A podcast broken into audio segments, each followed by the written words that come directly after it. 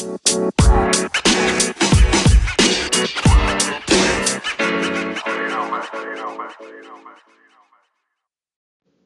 guys, I'm Jared Toy, and I'm your host of the Mental Minute Podcast.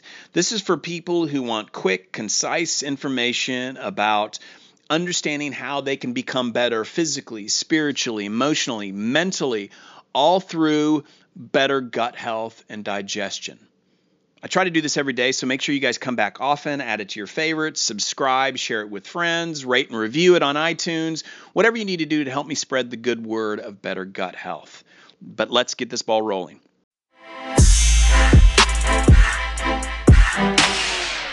Hey guys, I appreciate you tuning in for this episode of the Mental Minute. Today I'm going to be talking about sugars, specifically processed and refined sugars, and give you an action plan of how you can eliminate those from your diet. You know, sugars are pretty much in everywhere, and I think it causes a significant amount of health related issues, but mainly leaky gut, where your gut lining becomes thin, food that you ingest gets in your bloodstream, you have inflammation, your body reacts to it, causes intolerances, and eventually allergies. So you have an issue, you go to the doctor, he gives you a pill, but it's like that whack a mole. You take a pill for an ill, and something else eventually pops up up. But sugars are really everywhere in our foods. High fructose corn syrup, sucrose, dextrose, barley malt. So what can you do to actually eliminate and reduce the amount of carbohydrates and sugars from your diet? Well, count the number of carbohydrates that you eat on a daily basis and slowly reduce those by 10% every single day. Over the course of 7 to 10 days, you're probably going to be eating 25 to 30 grams of carbohydrates and that's where the real healing for your gut can begin.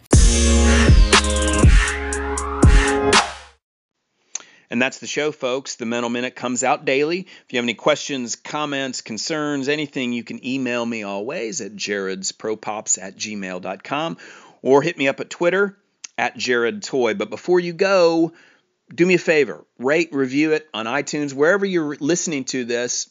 Give me a positive review. I would certainly appreciate it. So until we meet again, take care and better gut health to you.